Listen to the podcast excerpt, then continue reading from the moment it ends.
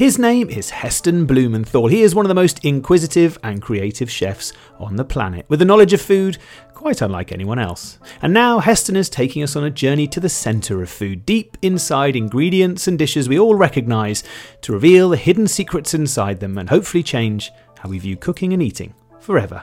Heston, good to see you. You right?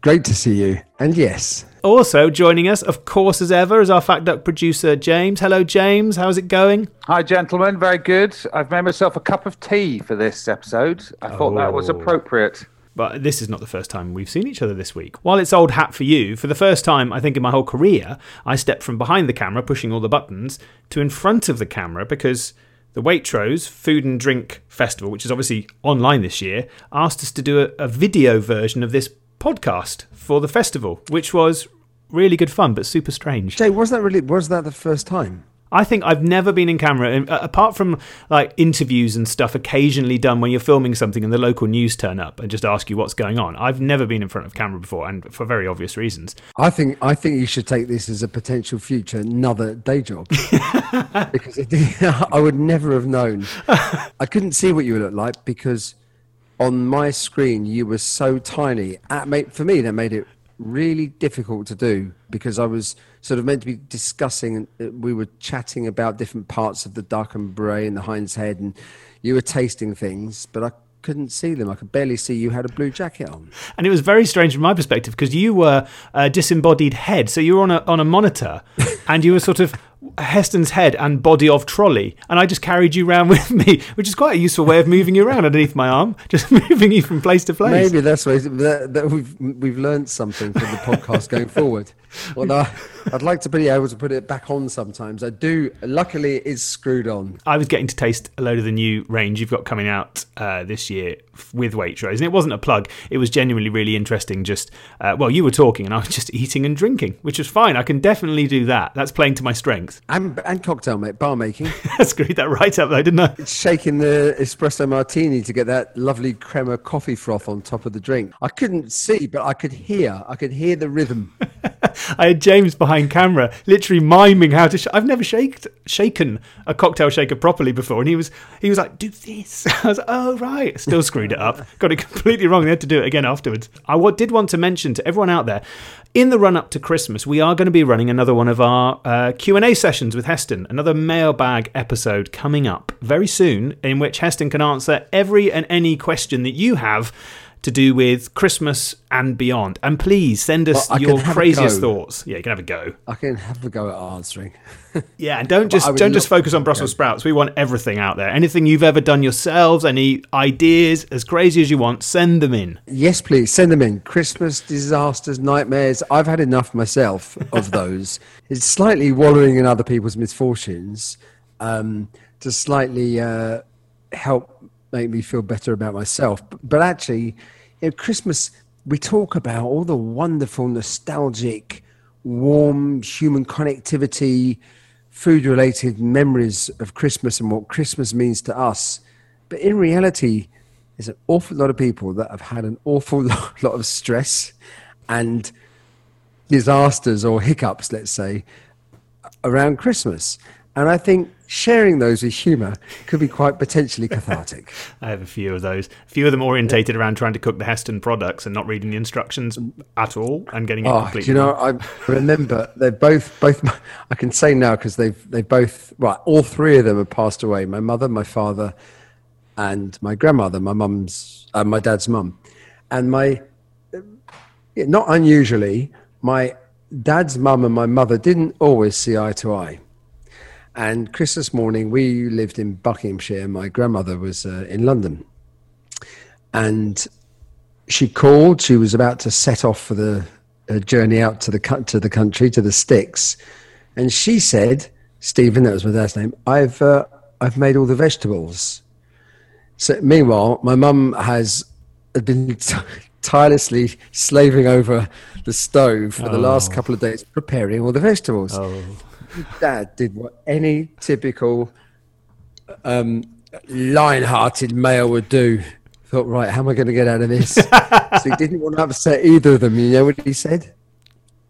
He said, "Well, Celia's my mum. She's she's made the vegetables. And my grand said, well, yeah, well, I've, I've got them. And, and they're this, that, and the other. I'm bringing them down. He said, well, this is possibly one of the worst things he could have said. He said, bring them down and we'll have a look at them.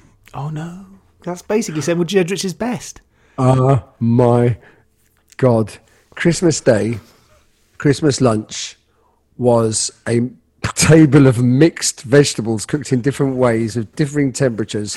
I think my mum still had a dressing gown on and three Christmas hats on, and my gran had two or three Christmas hats piled on top, and my dad sit, sat there and now looking at what I now know was Guilt City. It was an interesting Christmas lunch. So we want to hear all your Christmas memories, please, and questions. Please send them into uh, Heston's podcast at gmail.com uh, or on the Instagram at Heston's podcast. And obviously, anything else you want to share as well, we'll always take it and talk about it and listen to it. Um, but in terms of today, obviously we're in need of, of comfort food and things and, and equally we are quite enjoying stoking the uh, nostalgic controversy that we have so far with with chocolate bars, uh, and also talking about cups of tea. So it feels f- for us to finish the trinity. There is one other food item left to go. Heston, what are we talking about today? Begins with a B, ends in a T, and has an isgri in the middle of it. and a lot of dunking as well. A lot of well, a lot of dunking, a lot of dunking, which can also come with um, its own fair share of controversy. Mm, indeed. Biscuits. We are delving into the wonderful world of biscuits today. From from the jammy Dodgers right back to the very first origins of biscuits and all the other things that Heston's going to reveal to us along the way. So I suppose the question is, Heston, when it comes to biscuits, where do we begin? You could look at a biscuit.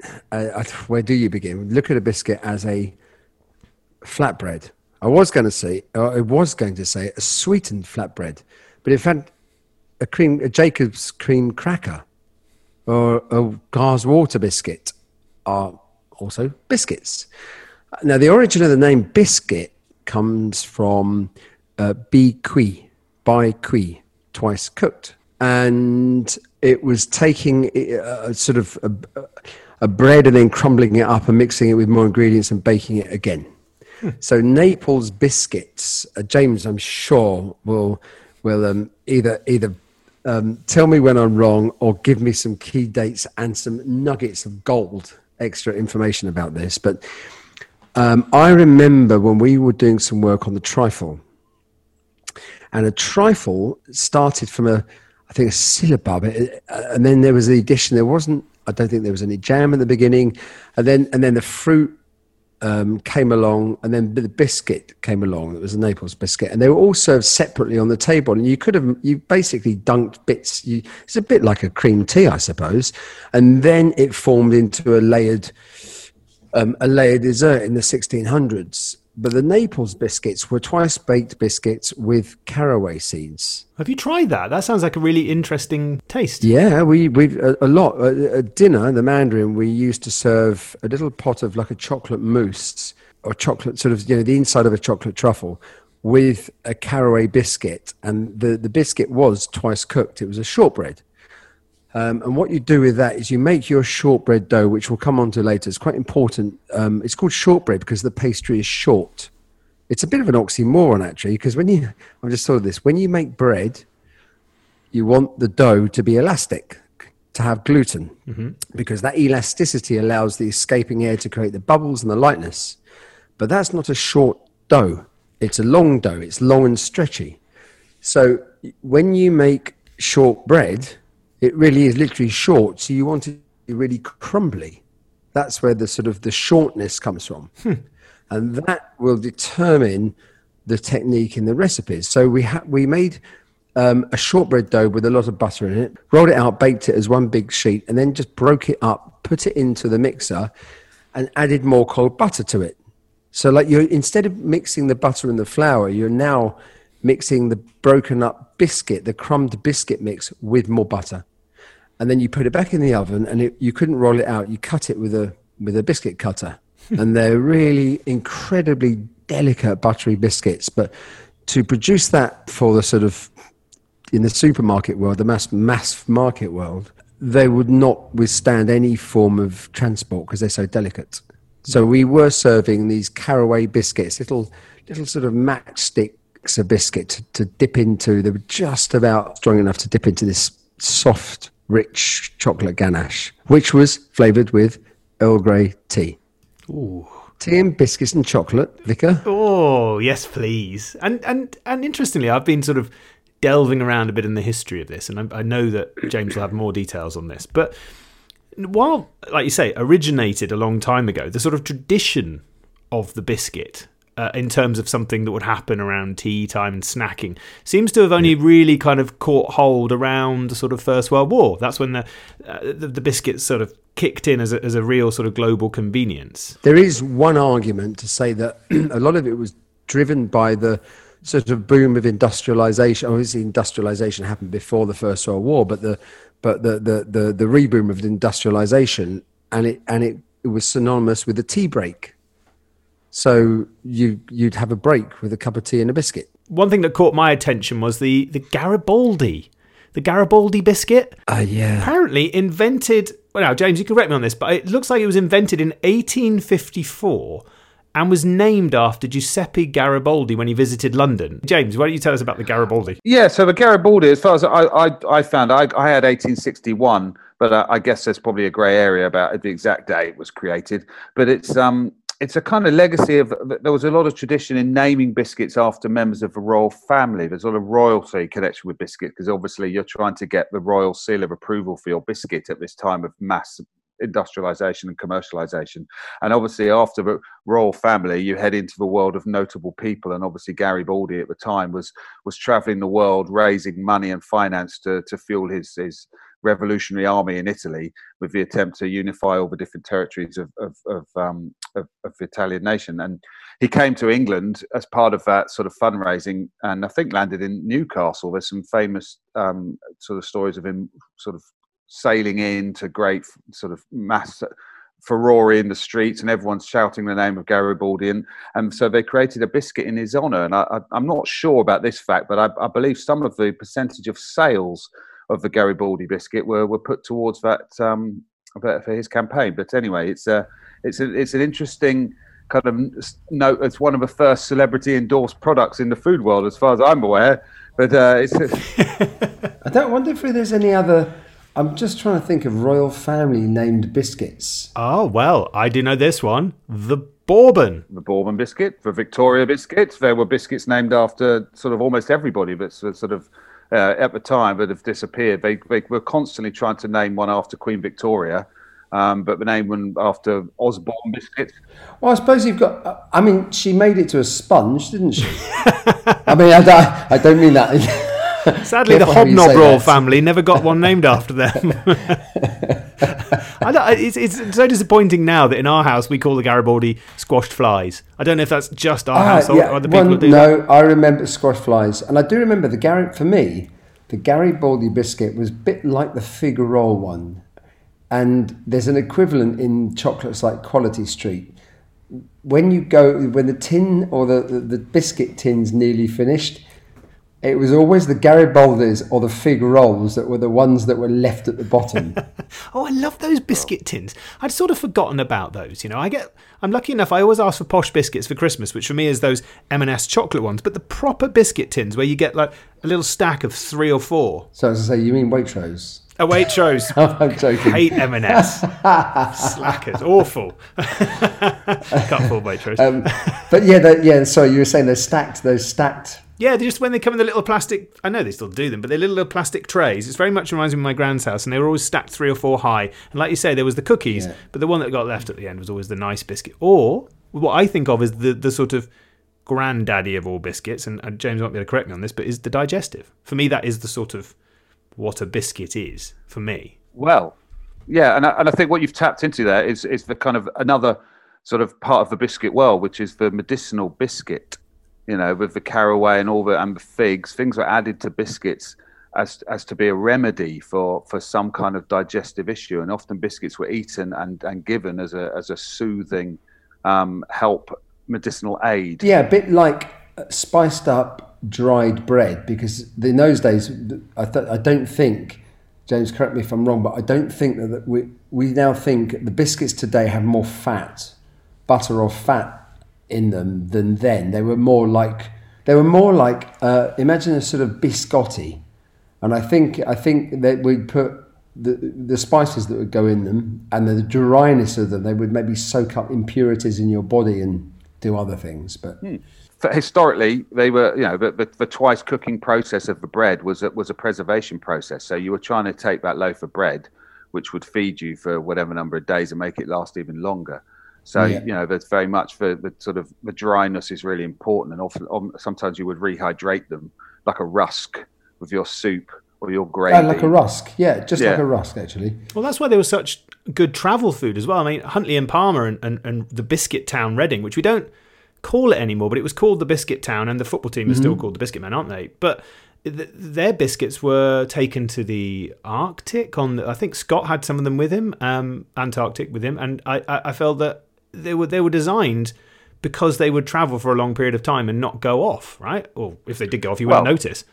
Well, they were, but, but, there was an entire industry of people making biscuits for, for the navy. You see, and so the, the, the, sort of journey of the biscuit world is a, is a two parallel strands between this idea of large distance transportation to feed armies and, and people across the world alongside the refinement and production of sugar. And so once you add sugar to your biscuit, you get what's called a fancy biscuit. So you had captain's sort of naval biscuits, and then you had fancy biscuits, which were for, for home consumption, a treat. And, and the two things developed at the same time. And, and you're right to bring up Huntley Palmer.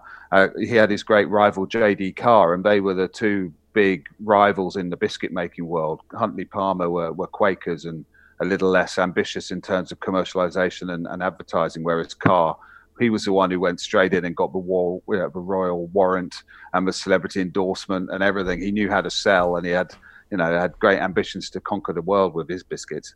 Heston, your personal memories of biscuits when you were a kid? Because that feels like the sort of time that the, the biscuits that we love get kind of lodged. What was your memories of him growing up? Uh, well, one of the maybe because we've just been talking about it was the Garibaldi's. When I uh, what I really thought I'd I'll sneak get a sneaky self treat of a biscuit without permission. You open the tin, you get that wonderful biscuit tin smell, which don't let me forget. Let's come back to that because we explored that at Nottingham University. This wonderful biscuits tin smell. And as the lid opens, you then just see at the bottom there's some crumbed fig rolls and broken up bits of Garibaldi. You think, oh, I'm getting such God. a massive memory with my parents' biscuit tin. Just the noise of it, putting oh. your fingernails under the edge of the rim as it opens up, and then that smell. It's like a it's just a, well, it's biscuity, malty. I actually forget. Um, the the name of the molecule is a it, it's a it's I think it's a from benzoate, but we I remember. Okay, now coming back to one of the, the we did the afternoon tea. Well, sorry, we did a TV show, Tea Break, which is different to afternoon tea. Tea break is exactly that people taking a break from working in a factory and having a big a pot of sharing a pot of tea and a biscuit, and the whole argument of dunking and not dunking, which we'll come on to, but we we we X-rayed a biscuit, a nano a nano scanner, I think it was called. We X-rayed a biscuit, and then we had a synth an artificial nose called the M something like MS nose, and it was a lever that came off a computer like an arm with a little tube on the end of it. And you put this tube just inside your nostril, and you had to program the computer to look for a particular molecule. And it was the molecule of the biscuit tin. It was the main aroma molecule that, that is the biscuit tin smell, that real biscuity, malty smell that I think most, most of us love. And there's flavors you perceive, and there's what's actually happening in your, in, in your nose at the time. They're not always the same, but I remember that Dunking biscuits accentuated the um, the biscuit tin flavour, be- mainly because it sort of hydrated the biscuit. And, and we talked about this in the airline show. When your nostrils are a little bit more hydrated, a bit more humidity, that moisture enables you to p- p- uh, perceive flavour more than in a really dry environment. So that's a long-winded answer to my childhood memories of biscuits. I what biscuits did I love? Well, dunking was such a part of my childhood. So I, I can't even say I have a best Dunking biscuit. They're all different. It's like you need the top trumps of Dunkers. So I, let's take Rich Tea. There's an interesting one. Oh, now you're talking. Top trumps of Dunkers. Come on then. Okay, so Rich Tea would score incredibly badly at longevity and amount of dunks. But if you wanted the Russian roulette of dunkers, it would be Rich Tea. Because you dunk it and it looks fine, and you dunk it again and it looks fine. And you think, I'll go one more dunk, and then you pour the biscuit out, and you've got the last quarter of it between your thumb and forefinger, and the rest of it, you've, you've not only lost the biscuit, but you've messed your cup of tea up at the same time. That's So the problem with dunking fundamentally that I have with it. You're ruining two great things. Well, that with the rich tea, if you don't get it right, it's the biscuit that laughs at you and makes your tea laugh at you as well. Whereas to get it right, if you just get it the, to the bit before, it, it can also be rewarding. But then longevity is another thing. Um, for me, I still I would go automatically go to. I know there's a lot of enthusiasm on hobnobs. I like great biscuits, but the chocolate digestive. Yeah. Uh, milk chocolate or dark chocolate?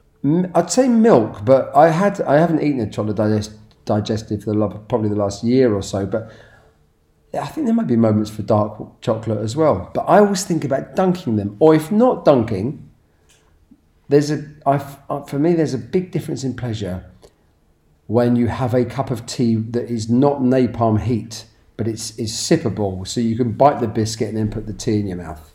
That tea and biscuits. So I think the I think the digestive is still holds its uh, its place as one of the you know on the throne of the throne of biscuits. I used to think that the bourbon would be a good dunker because it's quite strong, but it doesn't. I don't know why it doesn't really hold its own at dunking. It's not as uh, yeah, and the custard cream. Both of them, I think, fail a bit. I think the digestive, like you say, there's something about the that maybe the, the the mixture of chocolate. Yeah, I think the chocolate's on one side of the digestive, but on a custard cream, although those custard creams do remind me of my childhood, I have to say, but not. I don't think of custard creams in dunking. But the milk, the chocolate on the one side of the biscuit, I think makes a difference with the bourbon and the custard cream. I think the biscuits, you upset the balance of the biscuit because the biscuits start to go, and then and, but the but the the cream or the paste in the middle of it doesn't doesn't in the same way that the chocolate coating on the outside of a digestive with a quick dunk to warm it without melting it. Oh, now you're talking. You said an interesting thing to me when we were chatting on Wednesday. You said to, I said to you, "Oh, the other day I ate a digestive upside down, a chocolate digestive, Yeah. and it was a completely Yeah. different experience. It was actually Mm-hmm. don't ask why, but it was dark at the time, so I didn't know which way up the biscuit was going to be. In fact, I didn't even know what biscuit it was. I just grabbed a biscuit and ate it upside Yeah. down, and I thought I was eating something completely different. And it sounds ludicrous because it's just it's all you've done is turn a digestive upside down. But you said there was a reason for that. Well, if you think about your the receptors, the the, the, the textural receptors, let's say, I'm not. I, I, taste receptors, I'm not 100% sure, but I'm, I'm guessing that there would be a difference. Maybe not massive, but there is a difference between the receptors on the roof of your mouth and your tongue. So if you think about putting a biscuit in, a, a, a chocolate coated biscuit in the right way up or the normal way up, the chocolate would be would hit the roof of your mouth and your tongue will be touching the biscuit. If you if you go up if you put it upside down, I'm not saying the experience will be better or worse, but it will certainly be different unless you grow up eating the biscuits that way. And that in, in which case eating them the normal way will also seem a bit weird for a period of time until you get used to it. I think. We also have other ones that fall under the umbrella of biscuits, but I don't think about probably since I turned 10. Things like uh, party rings, uh, iced gems. I mean, the colour of those party rings. And jammy dodgers as well. Don't you find that they were the biscuits you, you tend to either eat when the others have run out, and then maybe you wouldn't eat too many, but you might eat one and think, "Oh yeah, these aren't that bad actually, are they? They're quite interesting." I remember it just reminded me of something else that when my it was like a relative of ours came over, if it was lunch. And they bought, and it it was a special occasion biscuit that you used to be able to buy from the sweet shop. It was in a tin, a brown tin. They were round. I, I, hopefully, as I'm talking, I'll get the name. They were chocolate covered. Ah, there, and I just remembered the name of a of a of a head of state or dignified famous person, Bath Olivers, chocolate Bath Never heard Olivers. of that. I thought you were going to say Viscounts Oh, they- then. Bath Olivers. I've Bath- never heard of that. James, could you could you have a look? I've just, Absolutely, I've but Bath remembered- Oliver.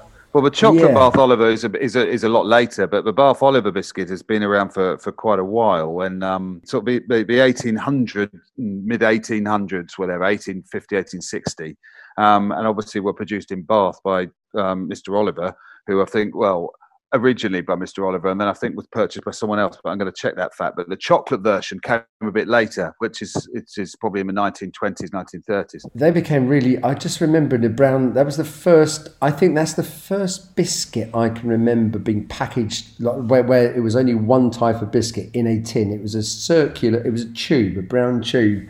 I don't know why I remember it being this as a special occasion, but they were a bit too adult for me. I think at the time.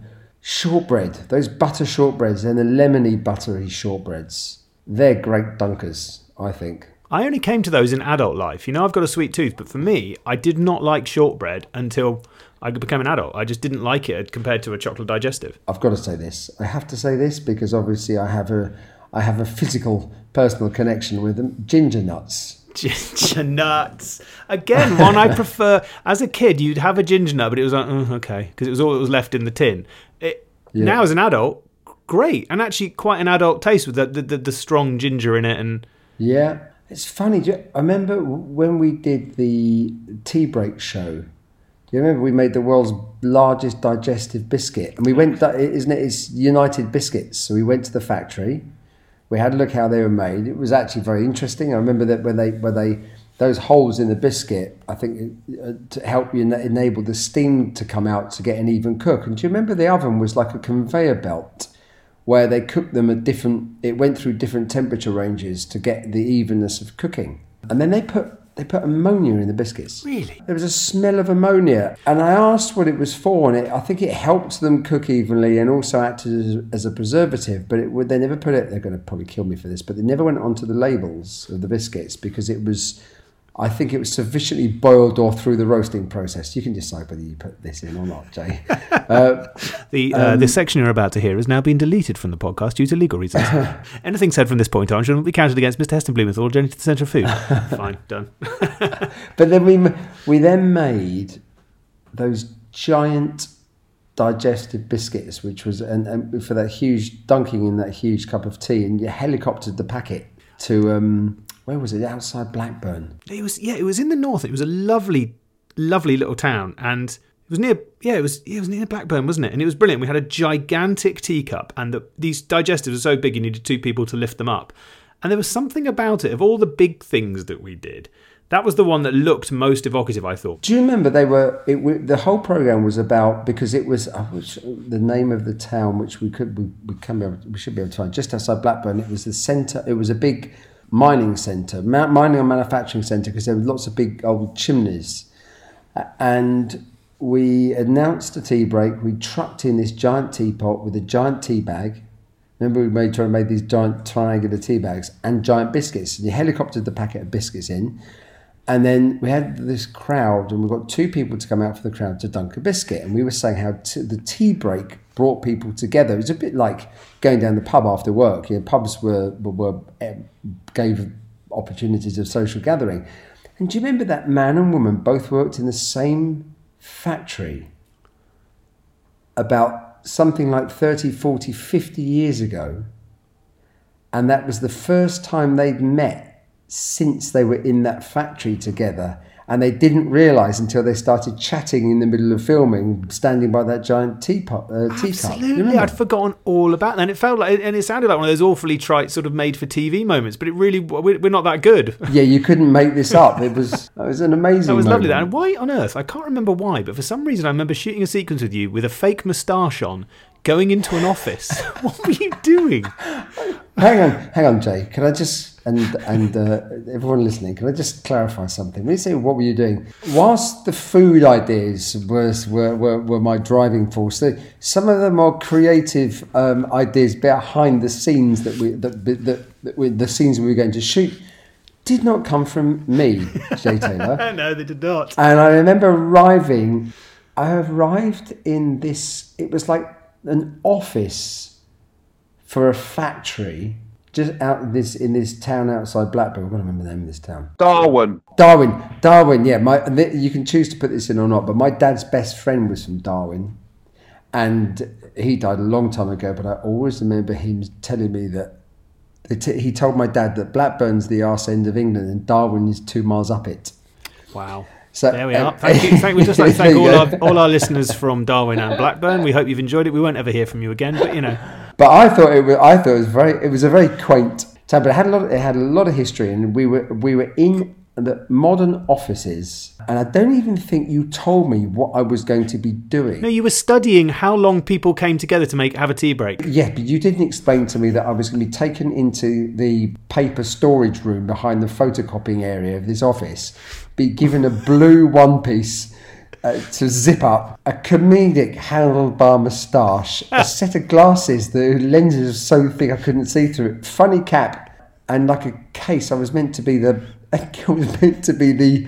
I was the plumber or the electrician, and the idea that I was like just observing yeah, like a dodgy porno. And I was observing what would happen around the tea break and how it would bring people together. And was it bringing people together as key research for my uh, food development? Thank you. I know we're deviating a bit, but there was there was tea and biscuits involved during that shoot. You went around for this Yeah. bit.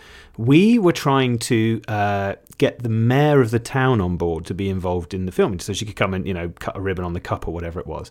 So we arranged to meet her in a local cafe, and uh, I was out and about, and I had a call from one of the researchers and saying, "Oh, we've got we've got the mayor. She's waiting for you in the cafe. Come and meet her." So I went up there, and I sat down, had a lovely chat with the mayor of the town, um, and then halfway through it, I had another call from one of the other uh, producers saying, "Hey, um, I've got the mayor here."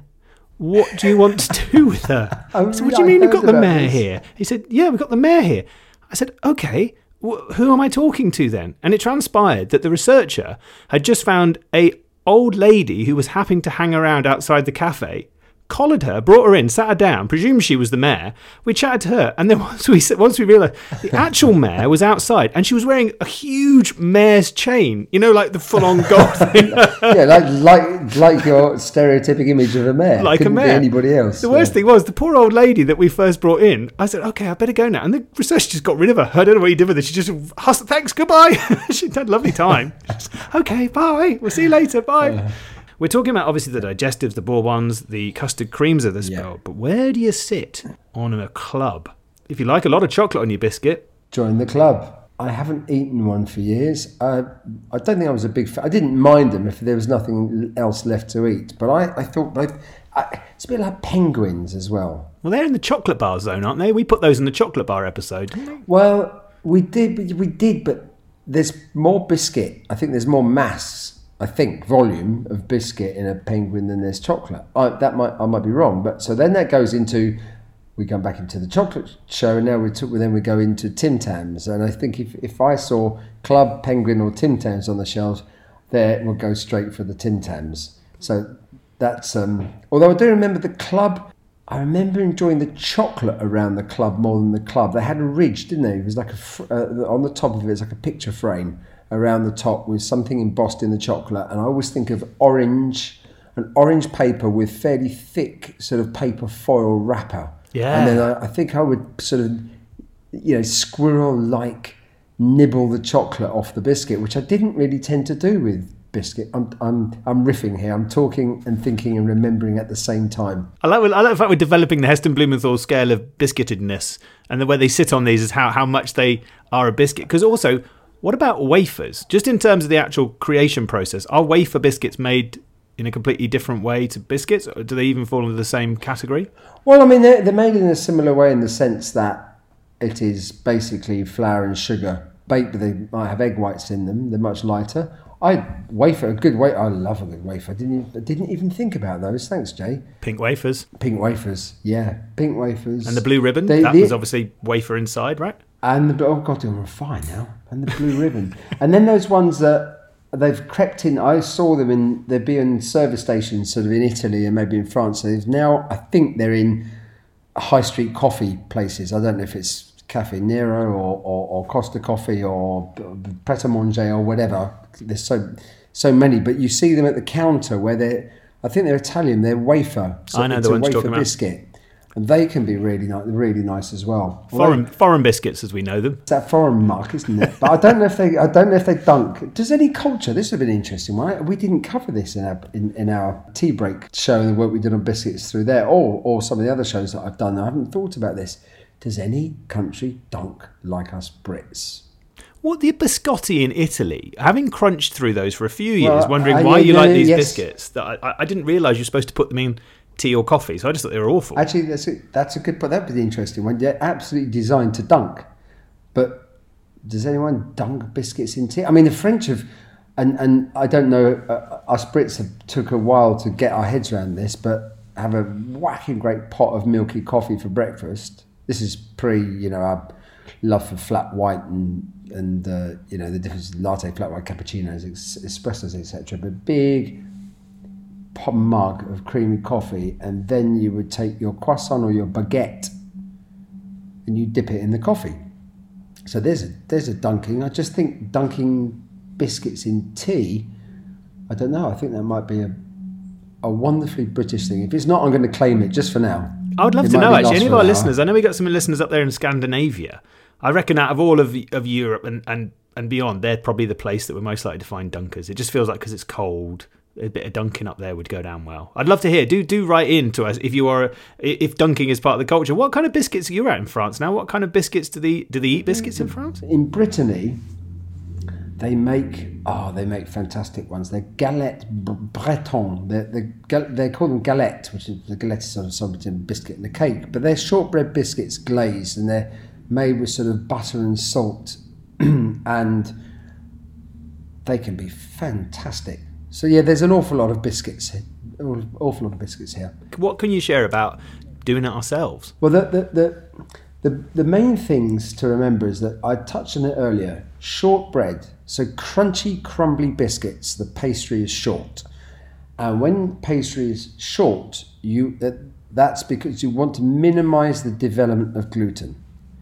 So gluten is when you take a dough. If you, the easiest way to have a look at gluten is put flour and water together and start molding it, bashing it, and stretching it with your hand. It gets more elastic.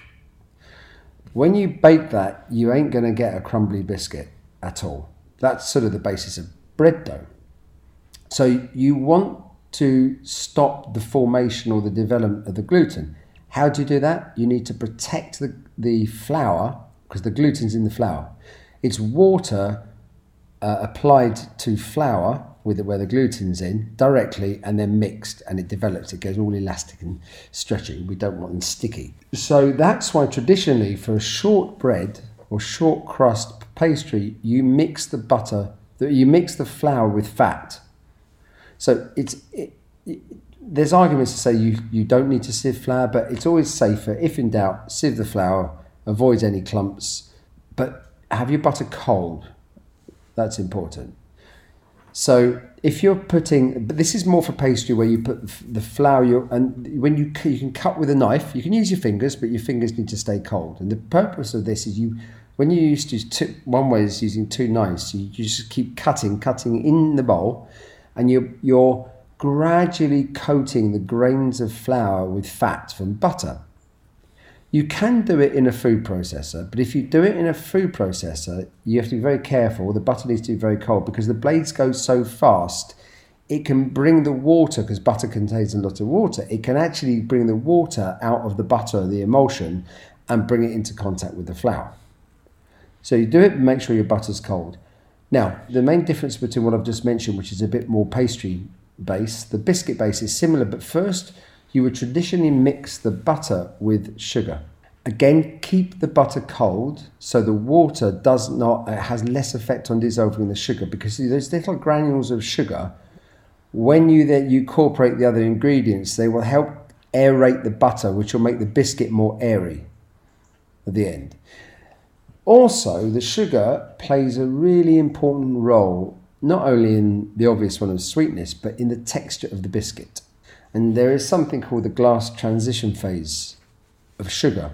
And that is when it goes through a, a, a temperature range where all the molecules sort of melt and they, it's like um, packing a suitcase. If, you, if, if, if if you're not like me and every, you're an expert at packing a suitcase, everything fits in nicely with very little gaps. Well, if you try and pack it quickly at the end of a trip and you just shove everything in scrunched up, it, you can't close your suitcase. So the sugar's a bit like that. The more compact, when you go through its glass transition phase, all those molecules get really squashed together and tightly compacted, which means it's less ready to absorb water and it's more crispy or crunchy. So a brandy snap, for example, again has a slightly different texture. So you can put more sugar in and then cook it longer for higher over its glass transition phase. When it cools down, you'll have a, a much you know, it's the difference between crisp and crunch isn't they aren't quite the same. So that's why. So you what you would do is take flour, sieve the flour, have the butter nice and cold, and you'd cream wooden spoon. You just the sugar and the butter it doesn't have to dissolve. It's really the little granules of sugar creating aerating the butter, but don't let it get too warm. Put it back in the fridge. Then you'd incorporate that chopped up butter to the flour. So the flour is now coated with a sugary, buttery mixture without being in contact with the water, which protects it from its gluten. And then you finish off. If you're going to add whole uh, eggs, put put the yolks in first. Put the whites in last, because the egg whites are mostly water.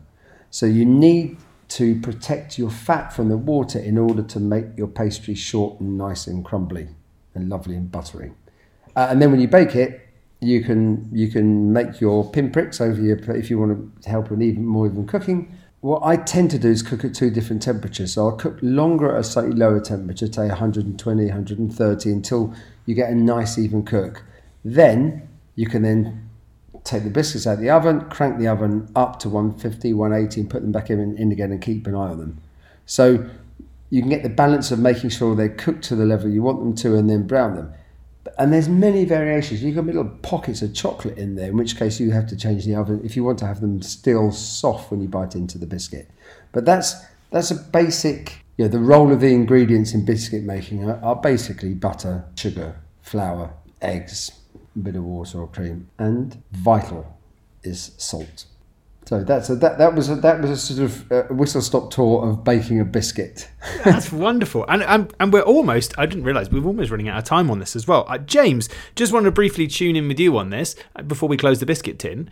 What uh, what facts have you been finding along the way? Oh well, the world of biscuits is is is is, is like the world of, of I don't know. It's just like the universe. I mean, there are so many so many stories and individual biscuits that, that, that leap out of you. And as you're talking, obviously, I was looking up Jammy Dodgers, and Jammy Dodgers are another celebrity endorsed biscuit, obviously named after Roger the Dodger from the Beano, created by by Burton's biscuit makers. I mean, as as you know, as you know, biscuits are, are a vehicle for promotion. You know, you're trying to get the biscuit in front of whoever might be interested in something else because we all love biscuits, and and the journey of that biscuit as a, as a snack now has gone from being a, a medicinal or, or, actually a meal replacement. I mean, for, for a long period of time in the Victorian England, it was it was it was considered a meal. A biscuit was a meal. You would have a biscuit and a piece of cheese as your lunch. That was the you know the the, the, the sort of the lunch of the working man. But uh, nowadays we see them as a snack item, which we just have all the time. So that's why chocolate is is mostly on most biscuits, and that's quite a, a late invention. And some of these ones, like the the hobnob, I mean, they're they're barely. I mean, they were invented in the eighties. I mean, you know, they're, you know, they're, they're really? so new. Yes, absolutely, and it's just a, a constantly evolving, changing universe of, of different snackable items. And the brandy snap, which Heston just mentioned, there is an, got an incredible history dating back to the fairgrounds of England. You know, the, the Goose Fair in Nottingham would have brandy snap stalls where people would queue up and have a brandy snap with whatever inside. Whether I'm not sure whether it be cream or or nothing, I don't know. But you know, each one of these little biscuits has a has a huge journey from from someone's initial recipe. But I also think there's a good opportunity here to, to, to for Heston, you to get your name, the, the jammy Heston or the the chocolate Blumenthal. Come on, that was chocolate brilliant. Well, I did, we, we did we did talk about after doing the show. We wanted to. We were we were in the process of actually doing trying to do a paper to show that. That, you know the effect of a dunking biscuit and, and, and, and try and make the first ever biscuit that was designed specifically for the pleasure of dunkers and dunking. What a great idea! Also, not to not to forget that we touched on it. Um, James touched on it earlier, but the cream crackers, Jacob's cream crackers, and they are. I think the the the cream bit came from the creaming process. something when you, so when you mix the sugar and butter in a biscuit, that's you cream. That's what it's called. That's the the name to explain creaming the butter with the sugar. Well, Jacob's biscuits don't. I don't think they, they have. If they have any sugar, it's hardly any. But it was to do with the creaming process. But I wanted to mention. Most people know this, but if you don't, it's a great. It's it'll give your mates, uh, or you will have a laugh at them, or vice versa. Which is try and eat two cream crackers in one minute, and you think but you can't. The, the only stipulations you cannot drink a single thing. So you you you have to try and, and you get through. You get you get halfway there and you think this is going to be so easy, and then all of a sudden, it just it's like the biscuit laughs at you because it sucks all of the moisture from a bit like a hobnob can, can can consume your cup of tea. This can consume all the saliva in your mouth, and then you just you can't eat them. You think it's such an easy bet to, oh, yeah, I can do this any day. Well, we have to revisit biscuits. I think we do because Jacobs obviously are, are, from Ireland. So there's a whole world of Irish biscuit development that uh, we haven't even we haven't even touched on, which came over to, to the United Kingdom and then off into the world. And, and obviously, Jacob's cream crackers are made with a fermented dough, which is also quite unusual in the biscuit world. Yeah, got they've got. I think they've got yeast. They've got yeast mm. in it. In and that. so their journey, their story, it's, it, it, ties in and touches into the, the world of pasteurization and the slow acceptance of fermented foods being actually not evil and bad and rotten and moldy, but actually very good for us. So their little rise to fame is, um, is, is, is tied in with a whole load of other stories. Embracing fermented, going going from a period of evolution where we probably had no choice, fermentation happened sort of accidentally and probably some really stinky stuff that was very hard to consume, to actually embracing it, embracing fermentation, without which you wouldn't have beer, marmite, or Vegemite, or you wouldn't have so many things. Now it's all very it's all very cool. It's all very cool and and, and, and trendy, but just that whole world, that's a fascinating fascinating one. There was one thing I just before we go had a question because you mentioned this earlier. Why are nice biscuits called nice? Because they were nice was sort of in a they were sort of a nothing biscuit, but actually they, they were nice. You know, people sometimes say it's a, nice is a horrible word. How was everything? Nice. What does that mean? It's nice. It's nice.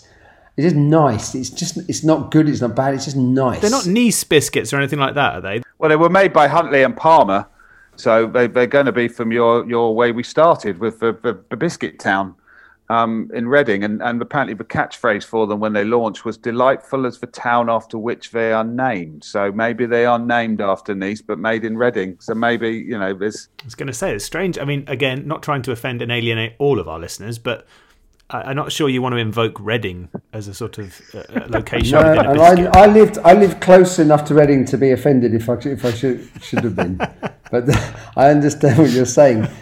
Uh, oh, hang on. I've just found. I, apparently, it is na- it is pronounced Nice, and they were named after the city of the south of France and pronounced the name uh, and pronounced the same as that city. They have been part of Arnott's range since 1922. So there you have it. So we've been saying more. it wrong all this time. They are Nice biscuits. Uh, named because of their nice taste. Apparently changed when Queen Victoria visited Nice in France and took these her favourite biscuits with her. See, this is all apocryphal so, now, isn't it? No one's going to. Yeah, we'll have no, to get no, on to Huntley and Palmer. That's a really that's a good, that's a great story. They, they originally said, which James touched on, they were they were, did you say they were yummy or delicious or something? So they were nice biscuits, and then delightful, delightful biscuits. So they're nice, and then that was changed when she went to Nice in France and took them with her. So nice became Nice. So who said gastronomy started in France?